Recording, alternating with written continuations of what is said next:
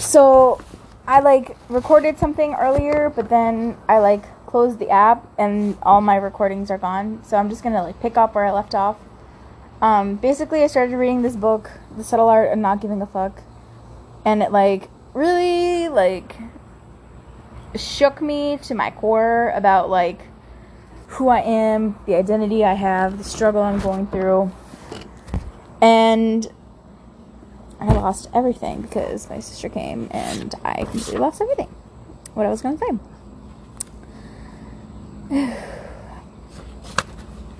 totally lost my train of thought. So basically, chapter two or chapter three is called You Are Not Special. And it's talking about how in the 60s, everyone. There, I found it.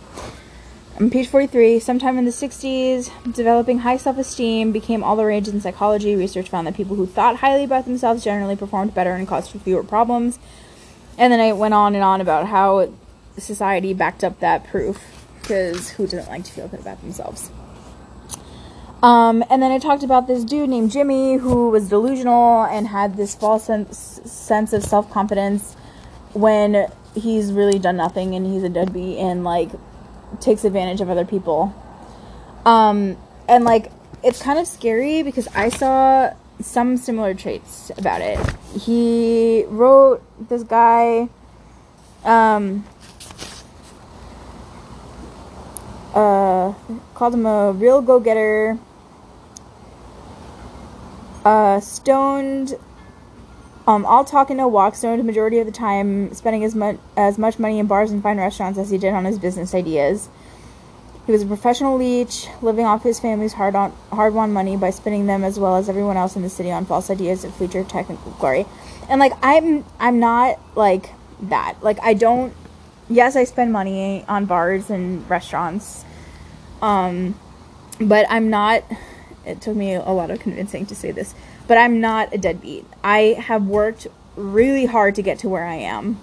But what this like beginning pages of this chapter has taught me is that like we are not that special. And like unless you don't have Oh wait, here we go. Here's what he wrote.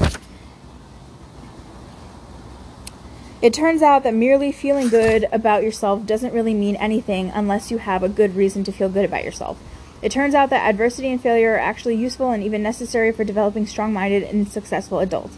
It turns out that teaching people to believe they're exceptional and to feel good about themselves no matter what doesn't lead to a population full of Bill Gateses and Martin Luther Kings. It leads to a population full of Jimmys, that ass, that um, deadbeat dude. And like, he's right. Like, I have been trying to live my life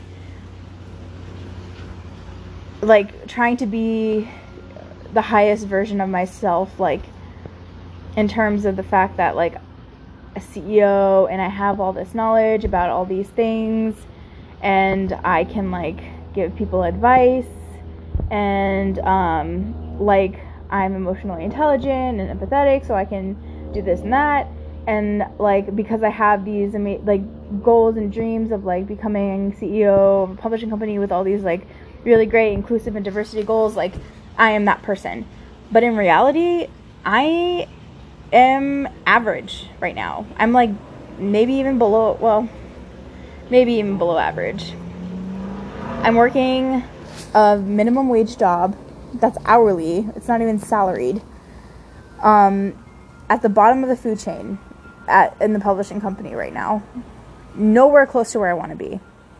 And that doesn't mean that I'm useless. It means that this is what I have going for me right now.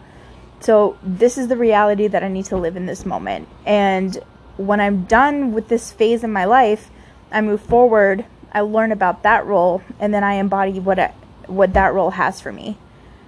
But it's always good to have that like forward thinking mindset, but don't like overdo it with that false confidence. Because who am I really without my ambitions? I'm nobody. Like this is this is my role as a copy editor for an education publisher in Florida. That's my role. And I'm doing good work, but that doesn't mean that it's the best work out there, you know? I just need to come to terms with that fact that I'm average. And there are, things throughout the day that I can feel good about myself for. And that's, I feel like, a positive affirmation trait. Like, if you do a good deed, you can feel good about yourself for that because you actually prove to yourself that you could do something like that. Instead of having this big goal, and when you don't achieve it, then you feel automatically super down about yourself. Look at that a revelation. So, really, just take things one day at a time and really think about things to your beliefs and values and act on the role that you have and the proof that you have to prove that you are the person that you are. If that made any sense at all. So, that's what I gotta live with right now. That's the problem that I gotta face is that right now I'm average. There's nothing special about me. Um, I'm still working on myself. My yeah, actually my self-confidence is not it's like increasing, but it's still like really low down there. I'm not at my best health-wise, mental mentally I'm still working and job-wise I'm yeah. Right now I'm not that much of a catch. You know? The only thing I have going for me is my personality, and even that like self-confidence is like you know, something I got to work on. So that's something, that's a problem I can tackle right now. Working on my self confidence with what I have, not false self confidence about future ambitions, about who I am in this moment. That's what I need to accept. I should make a list, and I'm going to make a list. This is a great book. I'm doing a lot of self reflecting. This probably will not be the last time that I read a passage or a few it's a 200 and something page, 210 page book, I think. So there will probably be more of these. So I will be doing podcasts of this. That is my decision. Okay, bye.